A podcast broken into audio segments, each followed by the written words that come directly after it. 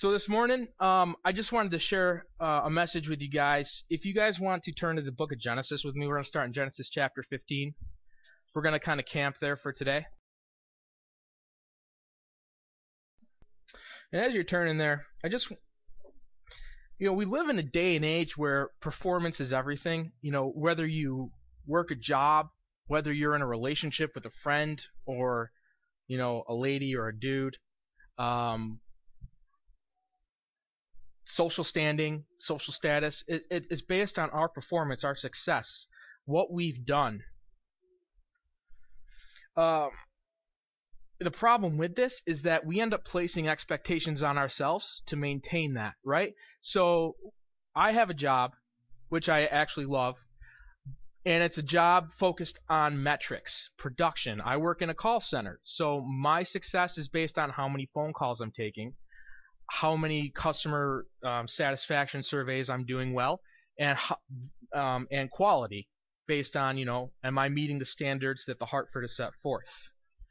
It's very easy in that type of environment to look at the numbers that are assigned to me and really base my value on that. And you know what? There's kind of a truth to that because in that environment, yes, I should be performing well if I want to do well. We can't deny that. But is my overall value, is who I am, Ben Bailey, a result of any of that? No, it's it's not. And you know, it goes saying in any other job, whether it's metrics based, whether it's you know, sales based or whether you're just, you know, trying to get a job done. We have to do our jobs and we have to do them well. You know, the Lord called us to these places. We should be faithful to do well. I mean, our work is a worship. Please don't misunderstand that. But what I'm trying to put forth is that your work is not ultimately going to define who you are. Your work is not going to say what your value is your ministry, if you have a ministry or you want to have a ministry, is not going to define who you are. And I think today, um, as we look across the landscape of this country, um, in the world and in the church, we see this a lot. Um, we've come to a place where churches are growing quickly, churches are trying to grow quickly, um, and you know they're looking at attendance numbers. They're looking at who's serving where. Are we meeting ministry standards? Do we have people to serve in kids' church? do we have people to greet? And if we're not careful, we're going to end up creating an environment of performance rather than relationship. That's we're here for relationships. Ultimately, at the end of the day, we're here for relationships with each other and the Lord. And this is the this is why Jesus coming to us is so radical and so different and so countercultural. Because he says in Matthew 11, 28 and 30, I know I said Genesis, sorry, but I'm just going to shoot this out there. He says, Come to me, all who labor and are heavy laden, I will give you rest. Take my yoke upon you and learn from me, for I am gentle and lowly in heart, and you will find rest for your souls, for my yoke is easy and my burden is light. He was coming to a people burdened by law. He was coming to people burdened by religious performance, sacrifices, giving, alms, giving to the poor, uh, you know, all kinds of things, and they were burdened by this law. But what people forgot then and what people forget now is that God's promise to us, His covenant, and ultimately His provision is not dependent upon us.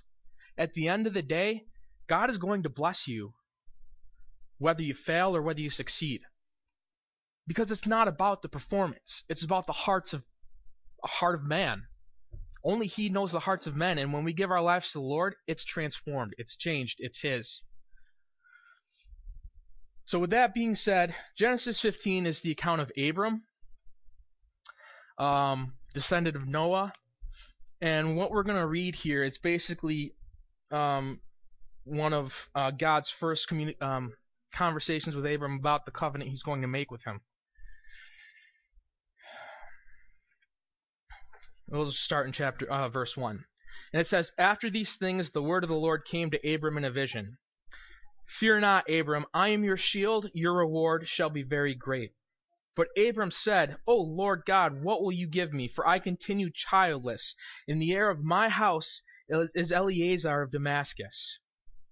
And Abram said, Behold, you have given me no offspring, and a member of my household will be my heir.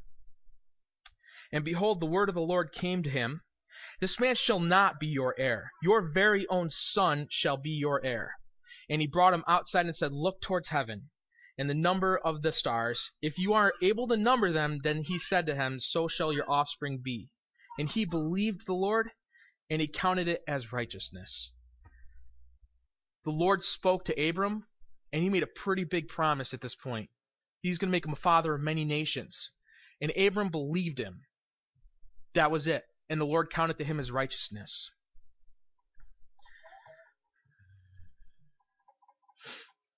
The thing about this is, is before this moment, Abram was not a man who followed God. You know, he was, I believe he was actually considered a pagan man who worshipped the moon or a, a lord of the moon or something like that. So it wasn't even God, our God, you know, the one that we know in the Bible. It was a completely different thing. He was considered a pagan eh, to our standards. But yet here God is speaking to this man and giving him a promise of a multitude of nations that would be come from his offspring when he was a million years old. I mean that's ridiculous. But yet God chose him. Abram did nothing to receive this blessing. He did nothing to receive God's favor in this moment. He is rich in mercy and rich in grace. He is great, he's rich in love and I think it's important to remember this because just like Abram, we also did not worship the Lord at one point or another in our lives. I know for myself, I was raised Presbyterian, but by the time I was 16, my dad asked me, Do you want to go to church or don't you want to go to church? I was 16. I wanted to sleep in. I didn't go to church. You know, when I had the option, I slept in on Sundays and ate burgers for breakfast. Um, so, you know, I did not follow the Lord. And Paul kind of speaks to this truth in Ephesians 2. Uh, he says, But God, being rich in mercy, because of the great love with which he loved us, even when we were dead in our trespasses, made us alive together with Christ. By grace you have been saved, and raised up with him, and seated uh, us with him in heavenly places with Christ Jesus, so that in the coming ages he might show the immeasurable riches of his grace and kindness towards us in Christ Jesus. For it is by grace that you have been saved through faith, and this is not your own doing. It is a gift from God, not a result of works, so that no one may boast, for we are his workmanship, created in Christ Jesus for good works, which God prepared, prepared beforehand that we should walk in them. And this is a gospel message that people separate Old Testament, New Testament, New Covenant, Old Covenant, but you got to understand that even in the Old Testament, God's grace, mercy, and love was still at work. His gospel that we know now was still at work back then. It never changed.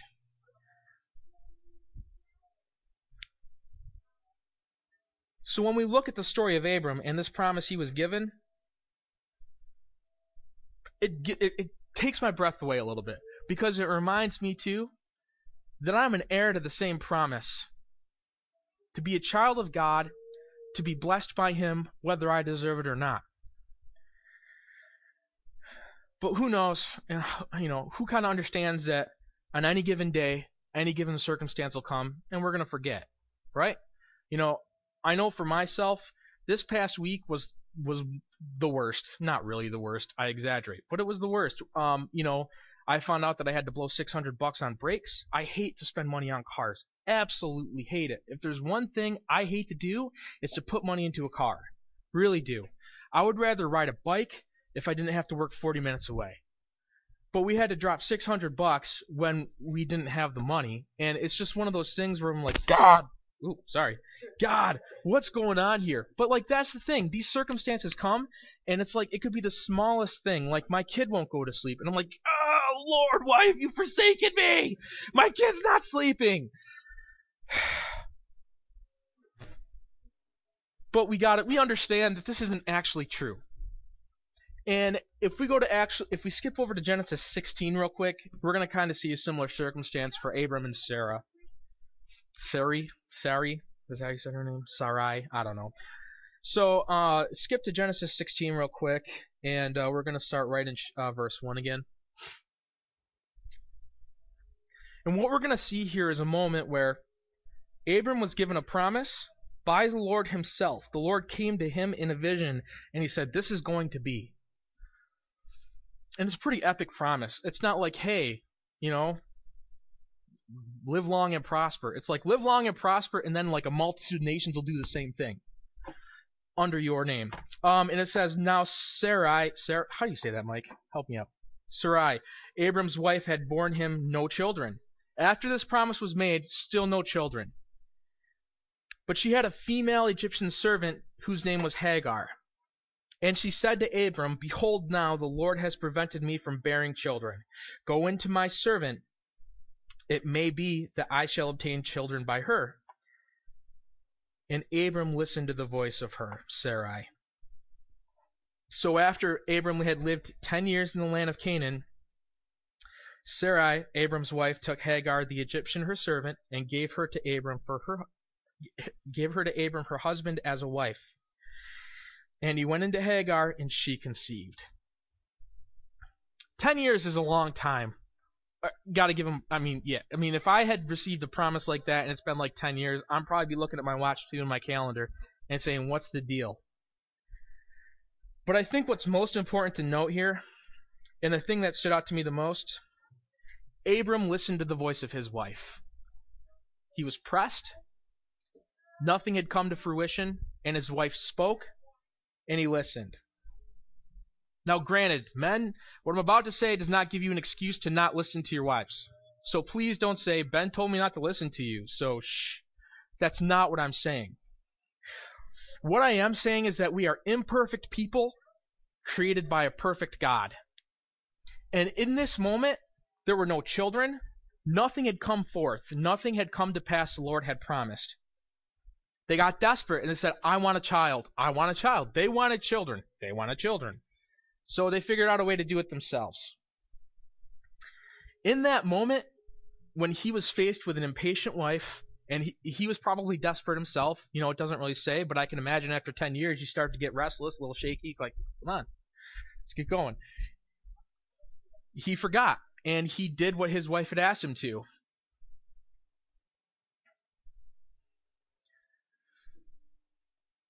We cannot forget the truth of God's character and the promise of His Word. This is where we actually place our hope. And we got to understand one thing about this whole situation is that yes, Abram messed up.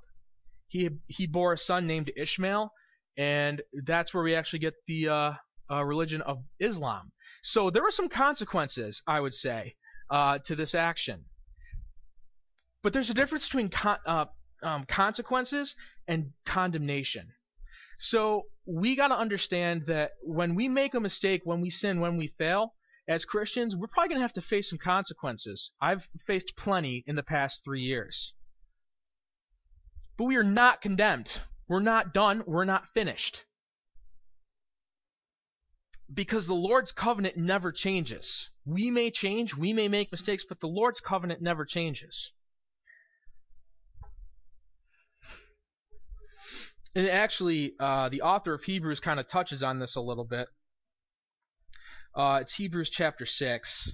And uh, the author states, So when God desired to show more convincingly, convincingly to the heirs of the promise the unchanging character of his purpose, he guaranteed with an oath, so that by two unchangeable things, in which is it impossible for him to lie, we who have fled for refuge might have strong encouragement to hold fast to the hope set before us.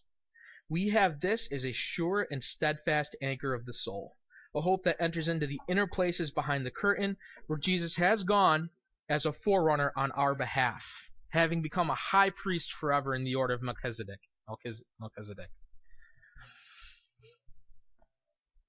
It his God can't lie. His word is true. His his promises are true. His character is true. We can place our hope in that. It doesn't mean we're going to screw up sometimes. It doesn't mean that we're gonna get hopeless every now and then. It's we're human beings in a crazy, crazy world that seemingly out to get us. I'll be honest with you. There are days when I'm like, this, this, this world is out to get me. I'm gonna go home and get into my blankets and eat some bonbons.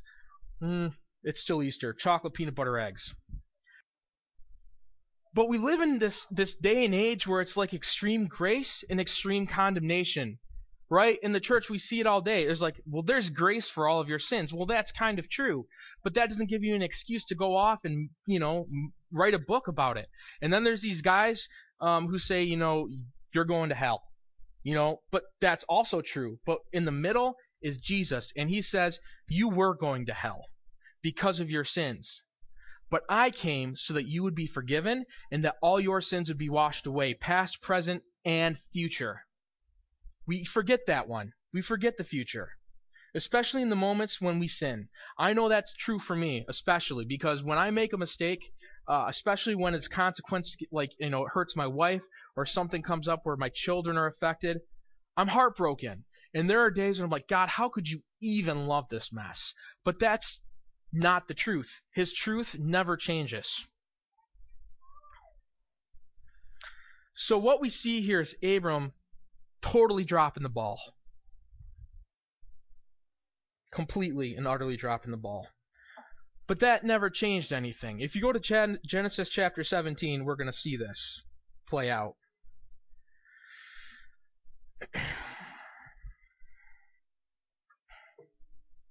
And it's we'll start in verse 1 again. When Abram was 99 years old, the Lord appeared to him and said to him, I am God Almighty. Walk before me and be blameless, that I may make my covenant between me and you and may multiply you greatly. Still saying the same thing he said before. Then Abram fell on his face and God said to him, Behold, my covenant is with you, and you shall be the father of a multitude of nations. No longer shall your name be called Abram, but your name shall be called Abraham. For I have made you the father of a multitude of nations. I will make you exceedingly fruitful, and I will make you into into nations, and kings shall come from you. And I will establish my covenant between me and you and your offspring after you throughout their generations for an everlasting covenant, to be God to you and to your offspring after you.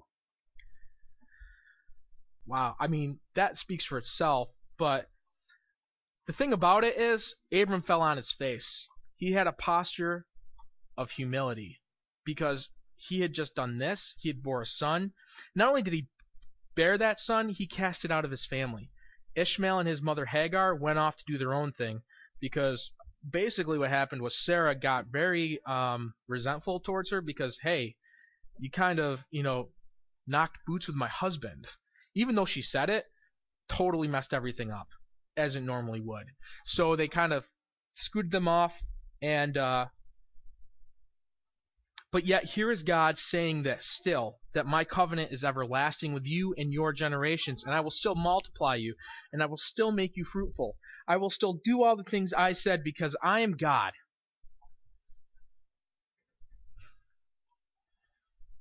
Just take a minute and just let's just think about this.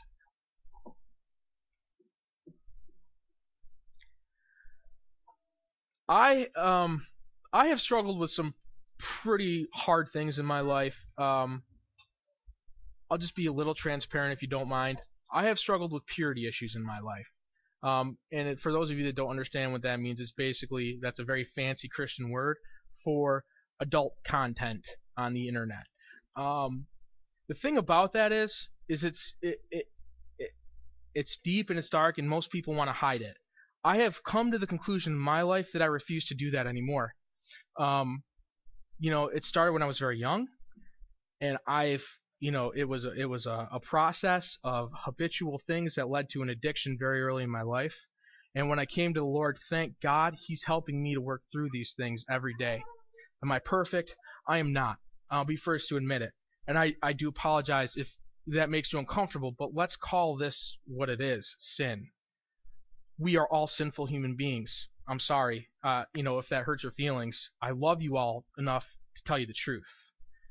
We all sin in one. It for me, it's one thing. For you know, for you guys, it might be something completely different. It doesn't make one thing worse than the other, but we need to realize that we are sinful human beings.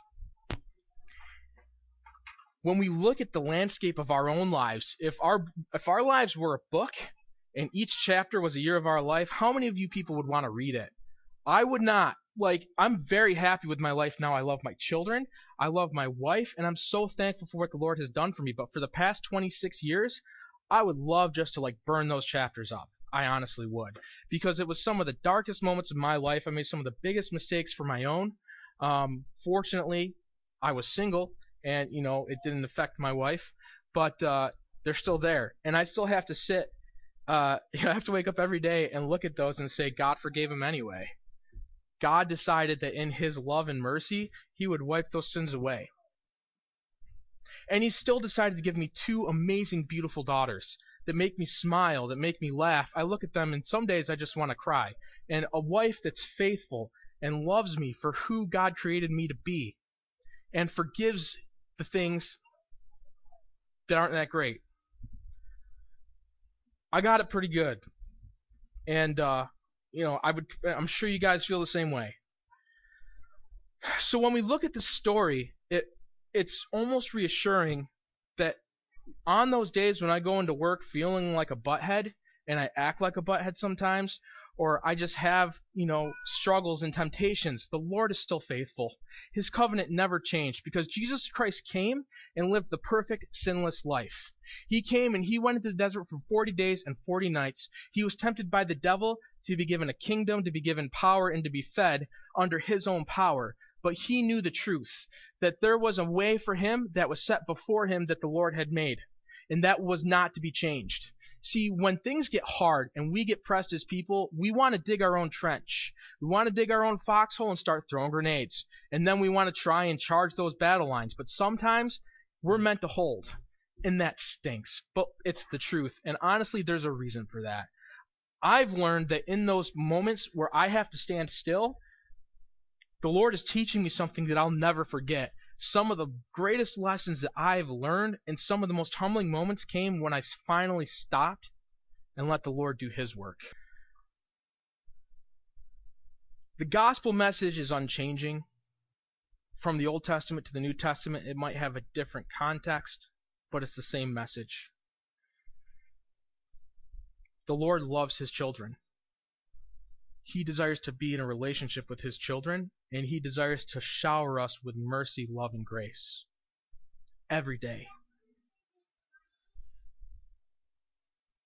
And that won't change. For us, it was because of Jesus Christ. Again, he came down, he died on a cross, and he said, It is finished. What is finished? Everything before him. He started a new covenant same God, same promise. It's all His work, though. Again, you know, we still are called to work toward for the Lord. Our work is worship. Every day, our relationships are worship. Our life is a worship. And we should be faithful out of our faith and out of God's love for us to work hard. The difference is that work doesn't define you. That ministry doesn't define you. None of these things that we do defines us. God defines us as children, His children, as His priests and priestesses. Priestesses, priestesses. Yeah, you get it. All that the Word says that we are is true, and we are defined by the Word, by the Lord as He said it. His Holy Spirit has come to us to remind us of this, to guide us into this. And hopefully, when we miss it, to repentance. See, the thing about Abram was he messed up, but he was known as a friend of the God, friend to God because of the heart that was inside of him, placed in there by the Lord. When the Lord came to him after his transgression, what did he do? He got flat on his face. He got pr- prostrate. I could really mess that word up. And that would have been awkward for all of us. On the ground. He was on the ground because he knew the Lord was there. And where the Lord was then was holy ground. You know what I mean? When an angel came to somebody, they told them uh, the person was to remove his shoes and to be, you know, to get boom on the ground because an angel of the Lord was there, the Lord was there, and that was considered a holy ground. But now, everywhere you place your foot is holy ground. It's everywhere everywhere you are, the Holy Spirit is with you. It's holy ground, and we should be treating it as such to the best of our abilities. with everything that we have. So whether it's, you know, a friendship that you're struggling with and you got to have breakfast with them or if you're working a job that you just can't stand, I'm sorry to say it's still holy to the Lord and you're there for a reason. Um, especially with relationships, you know, in my job, I've been there for five years. I just got my email the other day. Congratulations, you've been here for five years. Have an email. I'm like, thanks. Um, for the first three and a half years, I can honestly tell you I struggled greatly because I'm a very career oriented person. When I got out of college, I started working at a bank and I found success. I found raises and I found people were lifting me up. You're on the fast track for success. Fast track, fast track. We're going to get you there. I poured five years of my life, uh, 60 hours a week into that job, only to be fired. And I was, honestly, I was done. I was just done because I had put so much of my stock into my career, how people viewed me as a bank representative, how many loans I was underwriting, how many accounts I was opening up, how many people were saying the name Ben Bailey. That was what was most important to me. And when that was all gone, I was gone. I was a mess. I was broken and I fell apart. And I can honestly tell you that's when I finally found the Lord. When that was all gone because I had just submerged myself into work. And so when I started this new job, the same thing happened. The first three years of my life uh, at the Hartford were a struggle because again, I just did well. You know, I love to do jobs and I like to do them well, and I fit right in. And people were saying my name again, but I was getting passed up for opportunity after opportunity. Like there were no, there was nothing that was really coming to pass for me, and I was getting frustrated again. And honestly, I'm not naturally a cheerful person. Um, only by the grace of God do I have any type of like optimism. But it's there, I promise. And you know, I started to get very, very down on myself, and I started to think, what am I even doing here? I can't even move forward in this company. What good am I? You know. Right then and there, I had pigeonholed myself into an employee of the Hartford, and that's it. Forgetting the fact that I was in school for ministry, that I was in a church and growing, that I had a family at home. None of that mattered at that moment. At this moment, I'm an employee of the Hartford who's getting passed over for opportunity after opportunity. And I it affected my work, it affected my relationships at work. It even you ask my wife, it affected my relationship with her because I had no purpose, seemingly. And you know, I can honestly say that there is a happy ending to that. I actually work there now, uh, where a job that I absolutely love, um, and I have opportunities coming left and right. But at this point, I have a decision to make. Do I fall into my cycle where it's like, hey, Ben Bailey, come on, people, say my name, shower me with praise and money and all kinds of things. Or, or, I can look at it as a gift from God simply because He loves me and wants me to prosper. Do my best, take the opportunities that are given to me and make the most of them. The choice is mine, and, you know, I'm praying every day that I make the right choice even when I don't, because I won't. You know, I'll have those days. The Lord still forgives me, and I'll come to Him humbly in repentance.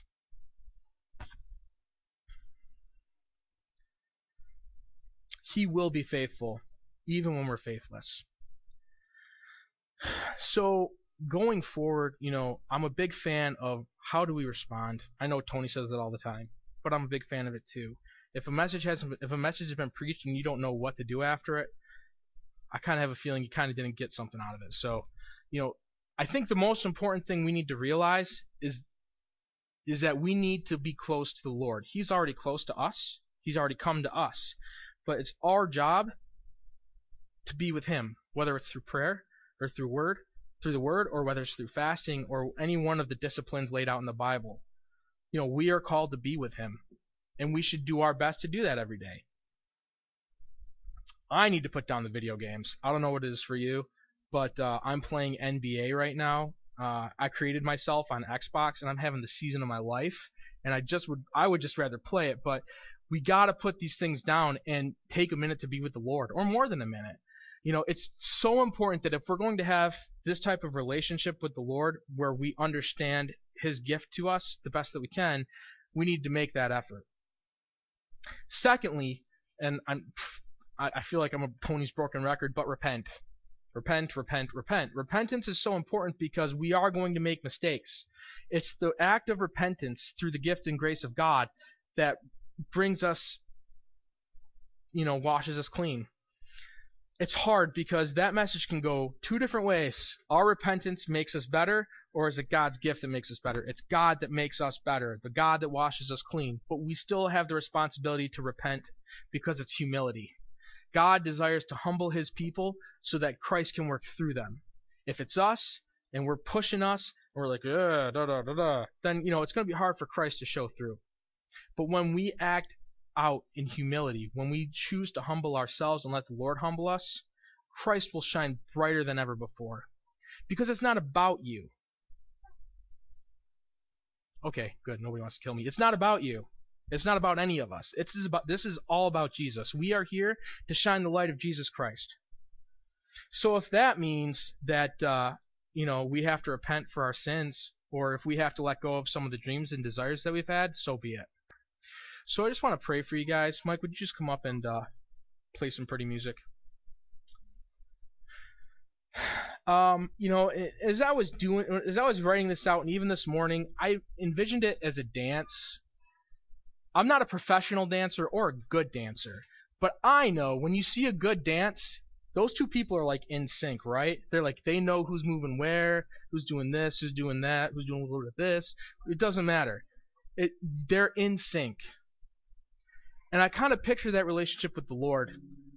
Mike's gonna kill me because he wrote a really beautiful song like that.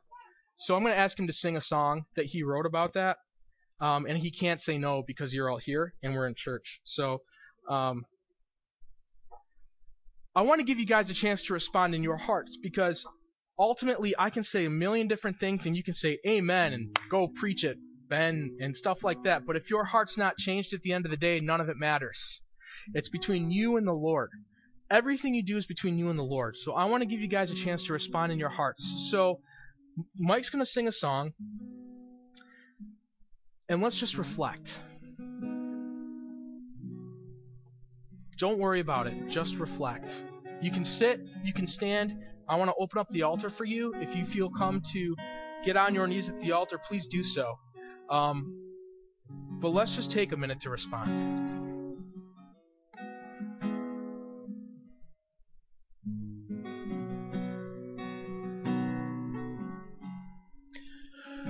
Well, like Ben was saying when he ambushed me into singing this song, um, I wrote it about how the fact, you know, when when we're saved, Jesus invites us not to just, you know, work with him on Sundays, but to live life with him. And the body, you know, the the Bible uses the picture of uh, marriage, you know, between Christ and the church, and how we should live.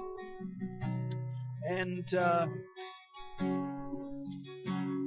I wrote this song thinking about, you know, the first dance that you do as husband and wife, you know, with between Christ and the church. And that's the symbolism kind of in the song. So well, there it goes.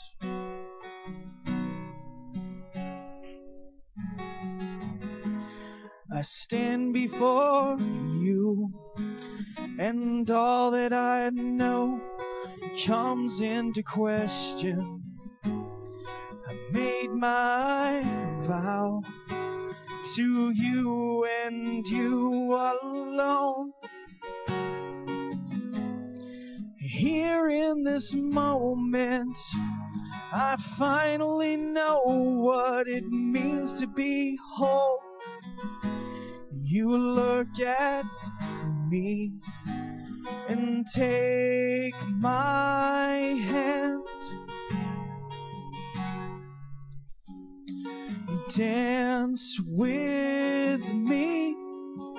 Won't you dance with me? I have waited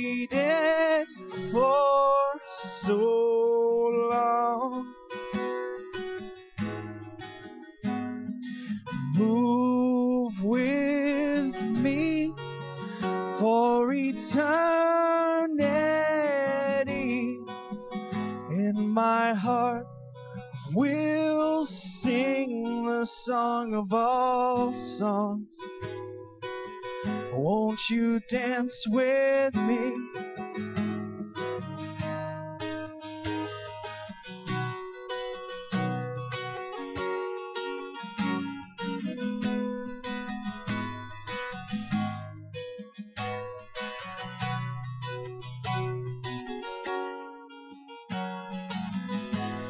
I'm clumsy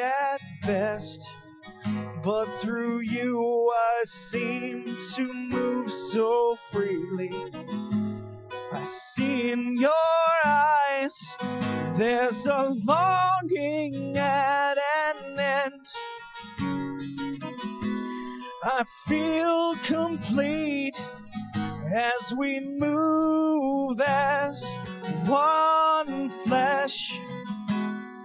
My heart beats in time with yours. Dance with me, won't you dance with me? I have waited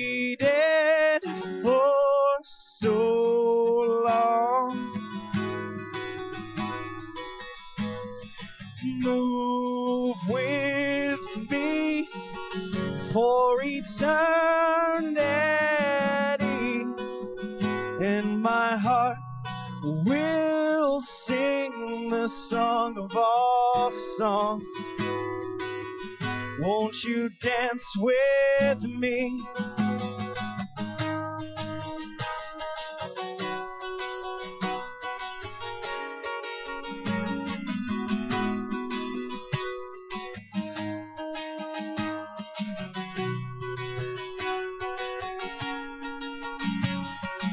I can feel you breathe as you hold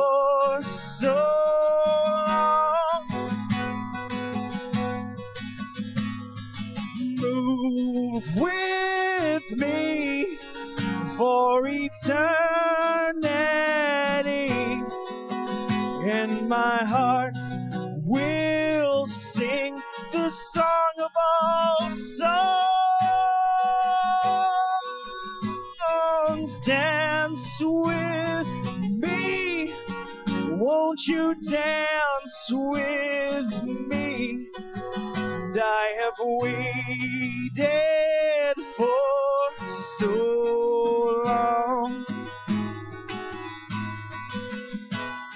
Move with me for eternity,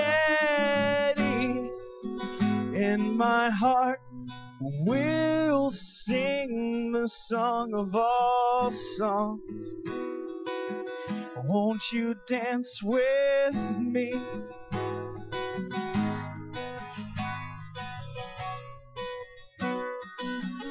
Come and dance with me.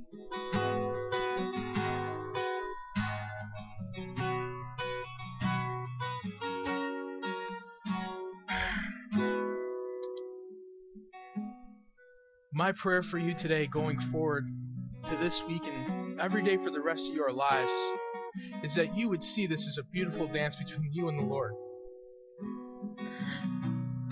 And even when you lose step, and when you lose his hand, that you would know that he's right there waiting for you to pick it right back up.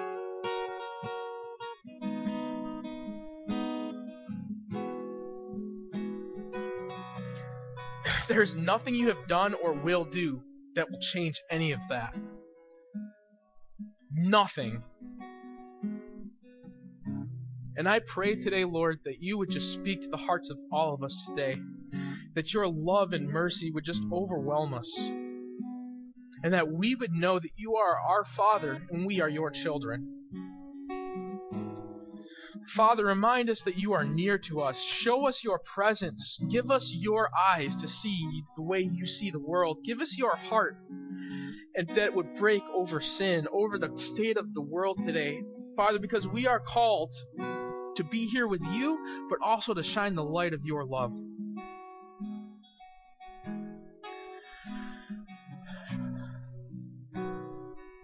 Lastly, I just pray that we would walk out of here today not being the same as when we came in, but that your Son, Jesus Christ, has changed our hearts and transformed us just a little bit more into His image. In Jesus' name I pray, amen.